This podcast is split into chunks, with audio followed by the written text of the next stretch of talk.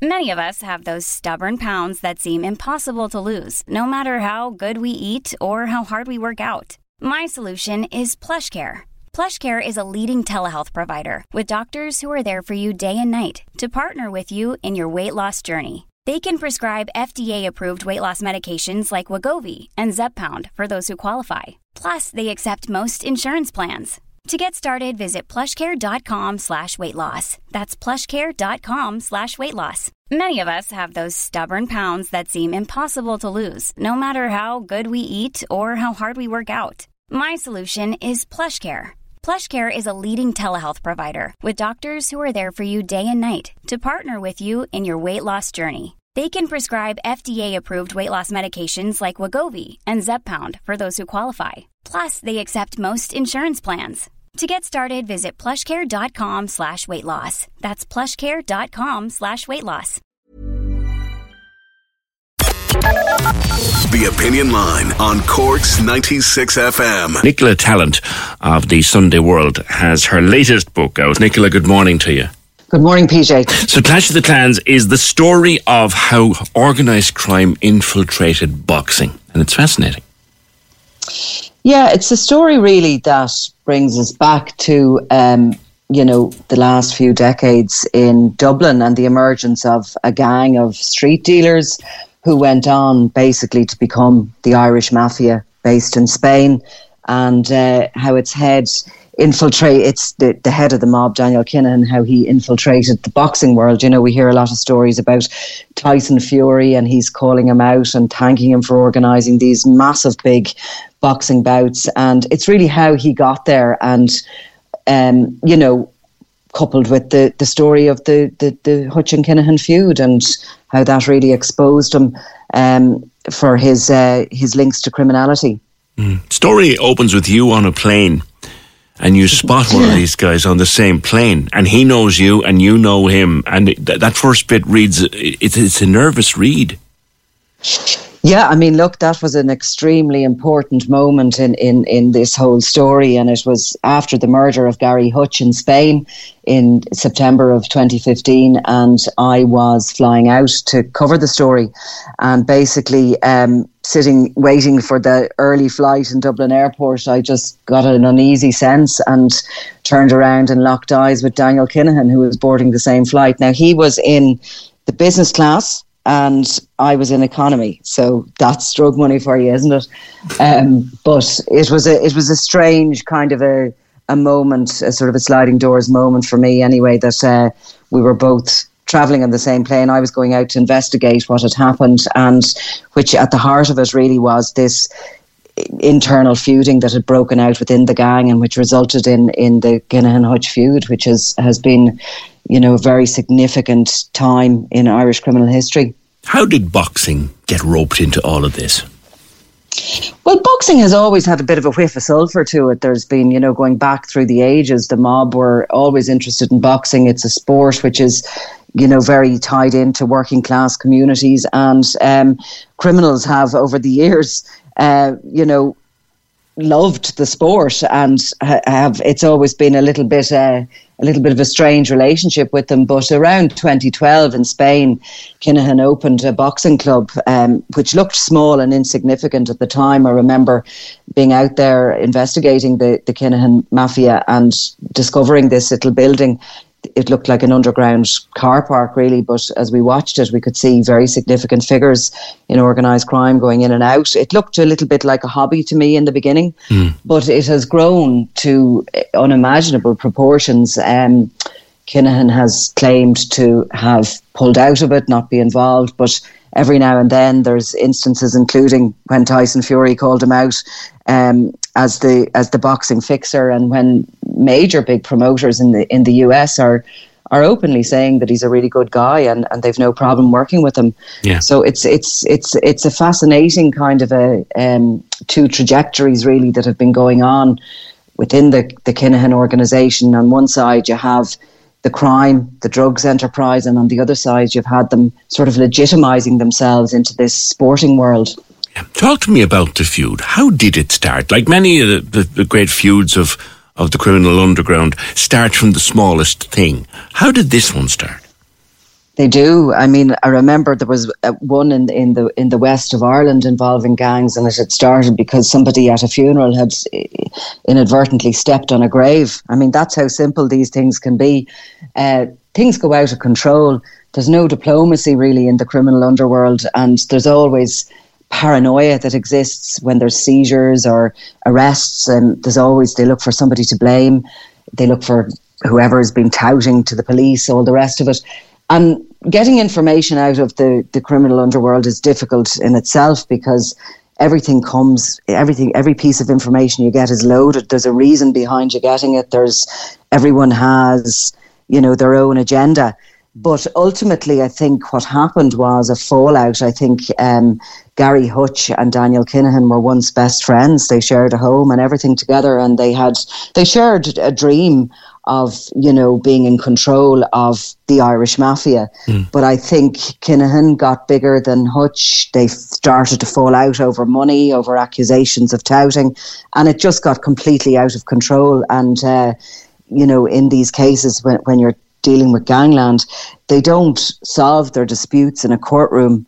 Um, as we would in, in, in legitimate society, they solve them with guns and through murder. And um, you know, when Gary Hutch was murdered that time, and later his uncle Gerry the Monk Hutch was targeted in, in Lanzarote and uh, managed to escape what's believed to be an assassination attempt on him. The gloves were off, and the two sides, the one group split down the middle, yeah. and the two sides went to war. It was particularly dangerous because they all knew one another. They all lived cheek to jowl. They knew each other's families. They had grown up together um, you know, they had laboured and soldiered together within that underworld, and it meant that they were coming at this feud with lots of intel on each other, and it made for very dangerous times. Now, it has come under control at long last. There's an awful lot of uh, significant players from both organisations in prison, and there's been a huge effort and a huge expense to the state to calm the situation. But um, you know, it just like that world, the way it operates, things can blow up in, in a matter of minutes. And when people are killed or when people are targeted, there is no coming back. There's no peace talks. Yeah. There certainly isn't anymore. There used to be a day when the you know the leaders would sort of come together and yeah. they'd realise that it's not good for business because back of a de- back of a dingy pub and they'd sort something out they'd sort something out. They'd talk. Sometimes, you know, there'd be a fine paid or, you know, there would be agreements that one grouping wouldn't go into another's territory and all that this. But it just seems to have completely evolved into a completely chaotic mm. society now, gangland, and, and like it just it just gets worse all it's, the time, and we, we can see it. It's very it's very frightening, and of course it all came to a head, didn't it, uh, in at the Regency? It sure did. I mean, that really was, uh, you know, an incredible moment. And that was when one grouping decided to go after the, the head of the snake, essentially. That was an attack and a, a, planned attack on Daniel Kinahan. He escaped with his life, and one of his uh, lieutenants was murdered. And um, I think really that public attack on his power and on the power of the, the Kinahan mob. And at the time, they were, I mean, they were massive. They controlled an estimated 90% of all the drugs and firearms coming into this country. So they essentially needed to regain that control and that power. And they did so in a, in a very violent, brutal fashion. Um, 18 murders at least are, are linked to that feud. And there was a very, very violent period of time in, in, in Dublin when there was one murder after another. There, it just never seemed to abate. There was cars laid up all over the city, loaded with handguns. Um, you know, there were certainly murder teams ready to move in a in a moment's notice, and it was it was real narco terrorism had come yeah. to this country. It's the kind of thing that Netflix make make series about and make fictional series about, and here it is happening in reality in our capital city. In order to investigate it and work on it as a journalist, Nicola, you have to get very close. And that particular moment on the plane that we talked about at the start, I'm sure there were many moments like that. Have you ever been afraid as you work on this? Well, aware is probably a better word to use. You know, I mean, unfortunately, Veronica Guerin was was murdered 25, coming up to 26 years ago, and that changed everything for crime journalists. Like in the mindset that it was no longer you were no longer felt that you are untouchable. You're just not. I mean, these gangs will go for anybody. So you have to be very aware all the time what you're dealing with and how to work safely, and that means you know with I won't go into exact details, but we would always work in in teams and. When on operations, when you're trying to get up close and personal, and it's very important to do that. I mean, after the the Kinahan Mafia were supposedly shut down in 2010 in Spain by international policing, and that was we were told that in a press conference by Spanish police that they were gone, no more. Um, they were back up and running within a couple of years. Um, the Spanish legal system didn't seem to have the facilities to to shut them down, and we went back out to Spain in order to just see what it was like because it's interesting to see from you know a street gang how they're living. What is it that was the lure into that world? And it is a glittering moneyed. I mean, it's a world where they're surrounded with with with with people protecting them, with spotters. Um, they're living in houses. I mean, there was one one occasion that we went along to um, a very very nice luxury properties in in Estepona where Christy Kinahan was living, and um, we were being shown around a couple of properties that were for sale posing actually as drug dealers, but um, who were all that would have had the money to buy these things at the time. But um, we, you know, just seeing that luxury and and you know, realizing that at one point Christy Kinahan went into a court here in Ireland when he was caught with heroin.